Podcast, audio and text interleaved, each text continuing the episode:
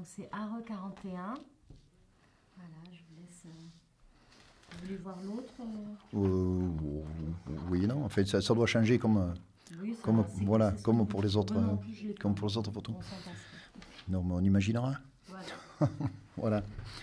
Donc, euh, cette photo, ce, ce qu'on peut voir, c'est quand même euh, un, un paysage typique du, du Piémont Sévenol, c'est-à-dire un village accroché, accroché à la pente avec euh, la, route qui serpente en dessous et les châtaigneraies qui sont, qui sont au-dessus.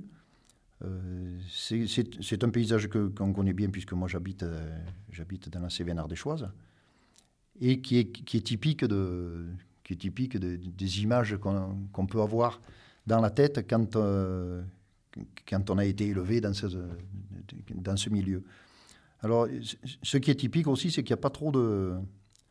Il n'y a pas trop de nouvelles constructions. Enfin, c'est quand même un, paysage traditionnel qui est, entretenu avec des failles là sous le, village, qui est, relativement bien entretenu.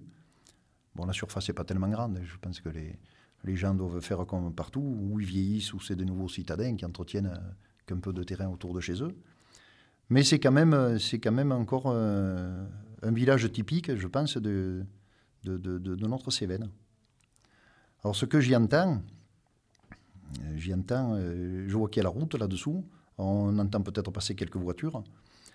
Et après, ben, c'est le- les bruits qu'il y a dans la châtaigneraie euh, au moment du ramassage des châtaignes. Alors, ça s'entend plus tellement, mais là aussi, j'ai le souvenir des, feux qui brûlaient. D'abord parce qu'on on savait que les gens étaient montés ramasser leurs châtaignes, parce qu'en même temps, ils allumaient, ils allumaient un feu pour brûler les feuilles, euh, les feuilles et les épines qu'ils avaient, qu'ils avaient ramassées la veille.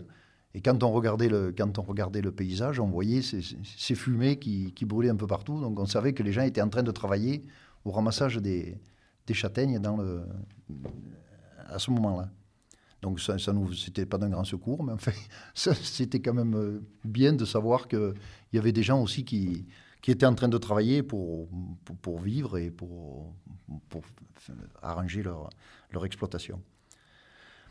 Après, comment sera le, paysage dans 50 ans?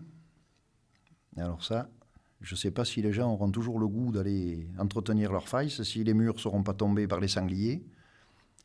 Et s'il y en a certains qui, les auront remontés, parce que à l'heure actuelle, on, voit quand même des failles qui sont remontées autour des maisons. Alors ça va souvent pas bien loin, mais enfin il y a quand même un, un retour, euh, à titre anecdotique sûrement, mais il y a quand même des failles qui sont entretenues. Et quand je circule, parce que moi je, suis maçon de métier, donc je, je, vois qu'il y, a- beaucoup de murs qui, sont des, des éboulades qui sont remontées et tout. Et ça, ça, fait plaisir parce que c'est quand même le signe que les gens veulent vivre, euh, veulent vivre dans le coin. Le plus gros, le plus gros écueil, c'est les sangliers qui détruisent, qui détruisent tout. Bon, ils arrivent à, dé- à détruire les, les bords de route euh, ou les drailles, donc les, les murailles leur pèsent pas lourd quand ils sentent qu'il y a des escargots ou des crapauds qui sont, qui sont derrière et qui, qui cherchent à manger. Voilà ce que voilà ce qu'on peut en conclure là de, de, de cette photo. Super.